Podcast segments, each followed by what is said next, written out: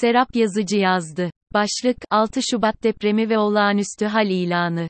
Gelecek Partisi İnsan Haklarından sorumlu Genel Başkan Yardımcısı Merkezi Kahramanmaraş'ın Pazarcık ilçesi olan ve Adana, Adıyaman, Diyarbakır, Gaziantep, Hatay, Kilis, Malatya, Osmaniye ve Şanlıurfa olmak üzere toplam 10 ili etkileyen 7,8 büyüklüğündeki 6 Şubat depremi, hükümet politikaları hakkında pek çok soru işareti yarattı ve sonuçta Türkiye'yi yeniden bir olağanüstü hal yönetimiyle karşı karşıya bıraktı. Bu büyük afetin yarattığı sorunların bir kısmını tartışmayı, sonraki yazılara bırakarak bu yazıda sadece olağanüstü halin, o hal ilanının gerekli olup olmadığına ve o hal yönetiminin yol açması muhtemel sorunlara değineceğim. Kamu makamları olağan YETKİLERİYLE depremin yarattığı yıkımı bertaraf edebilir miydi? 6 Şubat depreminin Türkiye'nin bugüne kadar karşılaştığı tabii afetlerin en büyüklerinden biri olduğunu kabul etmek gerekir. Böyle olmakla beraber, depremin yol açtığı can ve mal kayıpları karşısında tek çarenin olağanüstü hal ilanı olduğu tartışmaya açık bir konudur. Her şeyden önce, 5442 sayılı İl İdaresi Kanunu'nun 11. maddesinin D bendi ilk fıkrasında, valilere bu tür afetler karşısında başvurabilecekleri oldukça geniş yetkiler sunmaktadır.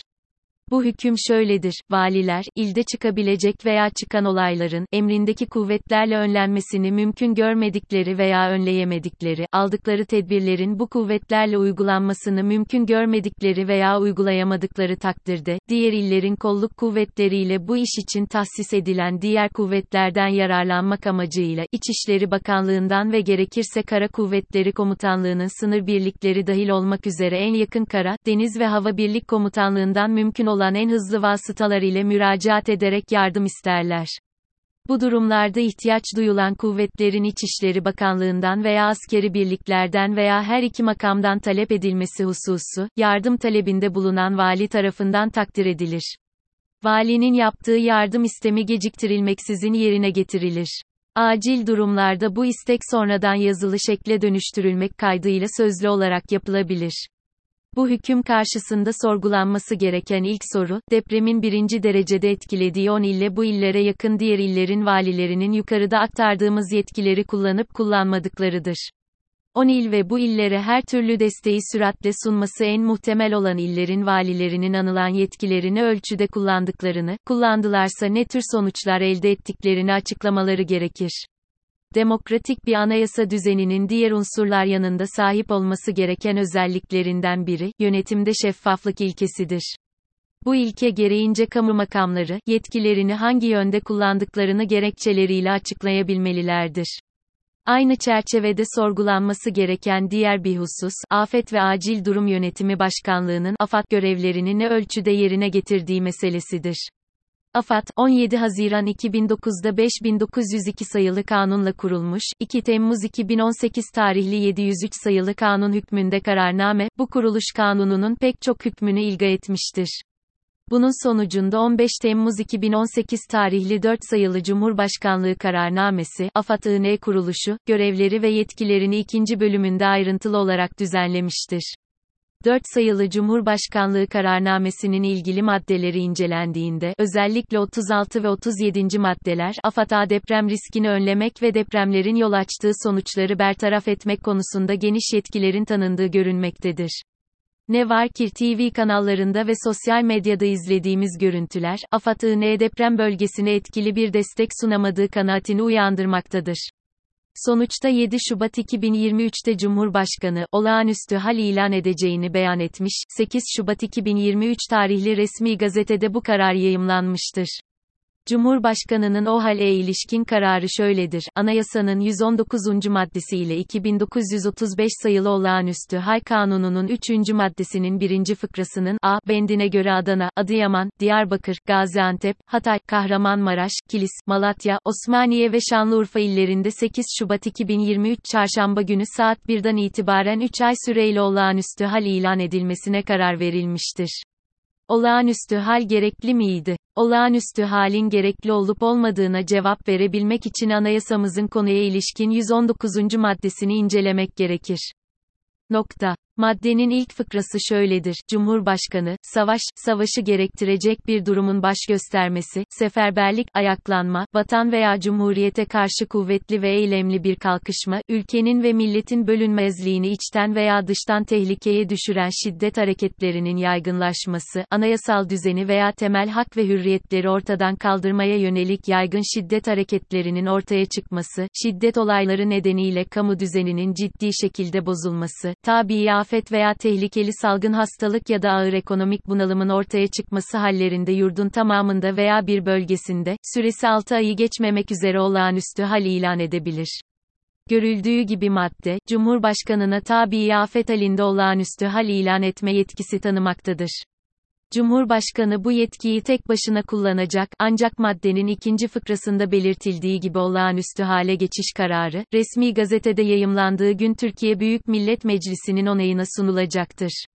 Nitekim karar, resmi gazetede yayımlandığı 8 Şubat 2023'te Türkiye Büyük Millet Meclisi'nin onayına sunulmuştur. Maddenin üçüncü fıkrası ise, meclis gerekli gördüğü takdirde olağanüstü halin süresini kısaltabilir, uzatabilir veya olağanüstü hali kaldırabilir. Hükmüne yer vermiştir. Maddenin yukarıda aktardığımız ilk fıkrası, Cumhurbaşkanı'nın olağanüstü halin ilanı konusunda bir takdir yetkisi sunmuştur.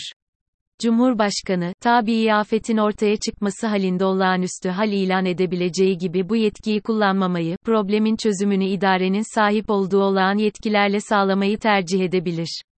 Cumhurbaşkanı, ister olağanüstü hal ilan etmek konusunda isterse sorunun çözümünü kamu makamlarının olağan yetkileriyle sağlamak konusunda karar versin, her iki durumda da onun takdir yetkisi, yargı denetimine tabi değildir. Çünkü bir hukuk devletinde yürütme ve idarenin tüm eylem ve işlemleri, yargı denetimine tabi olsa da bu, hukukilikle sınırlı bir denetimdir. Diğer bir deyişle yürütme ve idarenin takdir yetkisi üzerinde yapılacak bir yargı denetimi, hukukilik denetimi olmayıp yerindelik denetimine dönüşmektedir. Yargı organlarının yerindelik denetimi yapması ise hukuk devletiyle bağdaşmayan bir husustur.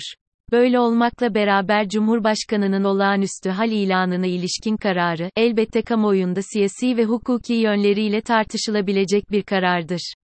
Bu çerçevede tartışılması gereken ilk husus, yukarıda işaret ettiğim gibi başta valiler ve AFAD olmak üzere kamu makamlarının sahip oldukları yetkileri, depremden hasar görmüş 10 kente süratli ve etkili olarak yardım sunacak biçimde kullanıp kullanmadıklarıdır. Demokrasinin önemli unsurlarından biri hesap verirlik olduğuna göre bu konuda yetkili olan tüm makamların yetkilerini ne şekilde kullandıkları konusunda kamuoyunu bilgilendirmeleri gerekir. Bu hesap verirliği sağlayacak önemli yöntemlerden biri, anayasanın 98. maddesinin içerdiği denetim vasıtalarını harekete geçirmektir. Bunlar, yazılı soru, meclis araştırması, genel görüşme gibi vasıtalardır. Öte yandan anayasanın 106. maddesinin 5 ila 9 fıkralarının içerdiği meclis soruşturması da hesap verirliği sağlayacak bir başka mekanizmadır. Bu mekanizmaların ayrıntılarına değinmek, bu yazının hacmini aşacaktır. Ancak geride bıraktığımız tecrübeler, yazılı soru mekanizması harekete geçirilse de bu mekanizmadan sonuç alınamadığını göstermiştir. Çünkü soru yöneltilen bakanlar, sorulara ya zamanında cevap vermemekte veya yöneltilen soruya cevap oluşturmayacak ifadelerle soruları geçiştirmektedir. Gene geride bıraktığımız deneyimler, meclis araştırması önergelerinin iktidar blokunun oylarıyla reddedildiğini göstermektedir. Ruhsar Pekcan örneği, bunun somut bir kanıtıdır. 1. Meclis soruşturmasına gelince, hükümet aktörlerinin yetkilerini kullanarak suç işledikleri iddiasına yol açmaları halinde harekete geçirilecek olan bu mekanizma, elde edilmesi çok zor karar nisapları gerektirmektedir. Bu nedenle bu mekanizmanın harekete geçirilmesi de mevcut parlamento aritmetiğinde imkansız görünmektedir. Dolayısıyla 6 Şubat'ta 10 ili içine alan, 10 bini aşkın binanın yıkılmasına, 13,5 milyon yurttaşın mağduriyetine yol açan depremde sorumluluğu olanlar, uzun yıllar sürecek tartışmalara konu olacaktır. 17 Ağustos 1999'da meydana gelen Gölcük depreminin halen tartışılmakta olduğu düşünülürse bundan çok daha ağır bir yıkımla sonuçlanan 6 Şubat depreminin de uzun yıllar tartışılacağını belirtmek kehanet olmayacaktır. Olağanüstü hal kararının yol açması muhtemel diğer tartışmalar Cumhurbaşkanının 8 Şubat tarihli 6785 sayılı olağanüstü hal kararı, 10 ili kapsayacak biçimde 3 ay süreli bir karardır. Kararın 10 ille sınırlı olması, kısmi bir olağanüstü hal yönetiminin hüküm süreceği anlamına gelmektedir. Bu nedenle olağanüstü hal gerekçesiyle alınacak tüm tedbirlerin, olağanüstü halin hüküm sürdüğü 10 ille sınırlı olması gerekir. Öte yandan olağanüstü hal, ister ilan edildiği gibi 3 ay için uygulansın isterse anayasanın öngördüğü usuller çerçevesinde uzatılsın, her durumda geçici bir yönetim usulüdür. Bu nedenle olağanüstü halin gerektirdiği tedbirler, olağanüstü hal yönetimiyle sınırlı olabilir. Diğer bir deyişle bu tedbirler, olağanüstü hal sona erdikten sonra uygulanacak mahiyette sürekli nitelikte tedbirler olamazlar. Nitekim Anayasa Mahkemesi'nin 1991 tarihli kararı bu yöndedir. Karara göre, olağanüstü halin, gerekli kıldığı konularda çıkartılan KHK'ler, bu hallerin ilan edildiği bölgelerde ve ancak bunların devamı süresince uygulanabilirler. Olağanüstü halin sona ermesine karşın, olağanüstü hal KHK'sindeki kuralların uygulanmasının devam etmesi olanaksızdır. Olağanüstü hal KHK'si çıkarma yetkisi olağanüstü hal süresiyle sınırlıdır. KHK ile getirilen kuralların nasıl olağanüstü hal öncesine uygulanmaları olanaksız ise olağanüstü hal sonrasında da uygulanmaları veya başka bir zamanda veya yerde olağanüstü hal ilanı durumunda uygulanmak üzere geçerliklerini korumaları olanaksızdır. E. 1990 bölü 25 K. 1991 bölü 1 K. T. 10 Ocak 1991 R. G. Tarih, sayı 503, 1992 bölü 21 1162 ne var ki 15 Temmuz 2016'daki darbe teşebbüsünü bastırmak için ilan edilen ve 2 yıl hüküm süren olağanüstü hal yönetiminde çok sayıda olağanüstü hal kanun hükmünde kararnamesi kabul edilmiştir.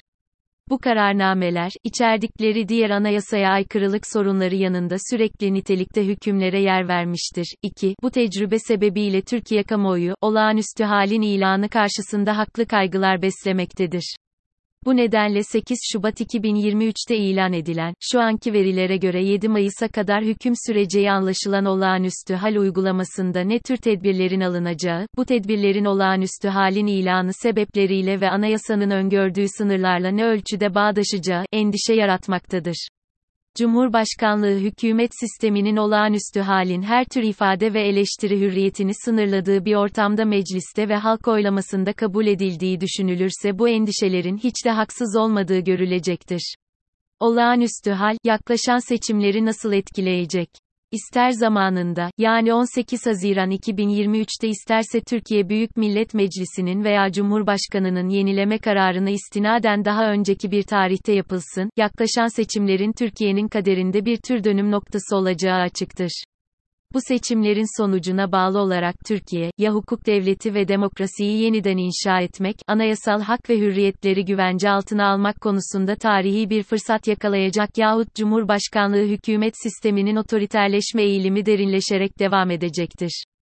Bu nedenle yaklaşan seçimlerin yakın siyasi tarihimizin en önemli seçimlerinden biri olduğu konusunda kuşku yoktur. 8 Şubat'ta ilan edilen olağanüstü hal kararı, 7 Mayıs'a kadar devam ettiği takdirde oy verme işlemi hangi tarihte gerçekleşirse gerçekleşsin olağanüstü hal yönetimi seçim takvimini içine alacaktır. Çünkü 6271 sayılı Cumhurbaşkanı Seçimi Kanunu'nun 3. maddesinin 3 ve 4. fıkraları, 60 günlük bir seçim takvimine yer vermektedir. Bu hükümler şöyledir. 3 Cumhurbaşkanı ve Türkiye Büyük Millet Meclisi'nin görev sürelerinin dolmasından önceki son pazar günü oy verme günüdür.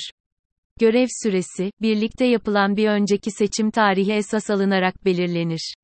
Oy verme gününden geriye doğru hesaplanacak 60 günlük sürenin ilk günü seçimin başlangıç tarihidir. 4 seçimlerin yenilenmesine karar verilmesi halinde bu karar 48 saat içinde resmi gazetede yayımlanarak ilan olunur. Bu kararın verildiği günden sonra gelen 60. günü takip eden ilk pazar günü Cumhurbaşkanı ile Türkiye Büyük Millet Meclisi genel seçimi birlikte yapılır. Bu hükümler, olağanüstü halin seçim takvimini içine alacağını, böylece Cumhurbaşkanlığı hükümet sisteminin eşitsiz kıldığı seçim yarışını daha da adaletsiz hale getireceğini göstermektedir. Nokta. Bu nedenle olağanüstü halin depremin yaralarını sarmak için mi yoksa yaklaşan seçimleri muhalefet aleyhine yeni yasaklarla sınırlamak için mi ilan edildiği, sadece bugün değil gelecekte de tartışılacaktır. O hal, seçimleri erteleme nedeni olabilir mi? Anayasamız, seçimlerin ertelenmesini 78. maddenin ilk fıkrasıyla düzenlemiştir. Buna göre, savaş sebebiyle yeni seçimlerin yapılmasına imkan görülmezse, Türkiye Büyük Millet Meclisi, seçimlerin bir yıl geriye bırakılmasına karar verebilir. Bu hükümden de açıkça anlaşılacağı gibi seçimler, ancak savaş halinde ertelenebilecektir. Diğer bir deyişle anayasa, olağanüstü hal yönetimini seçimleri erteleme nedeni olarak kabul etmemiştir.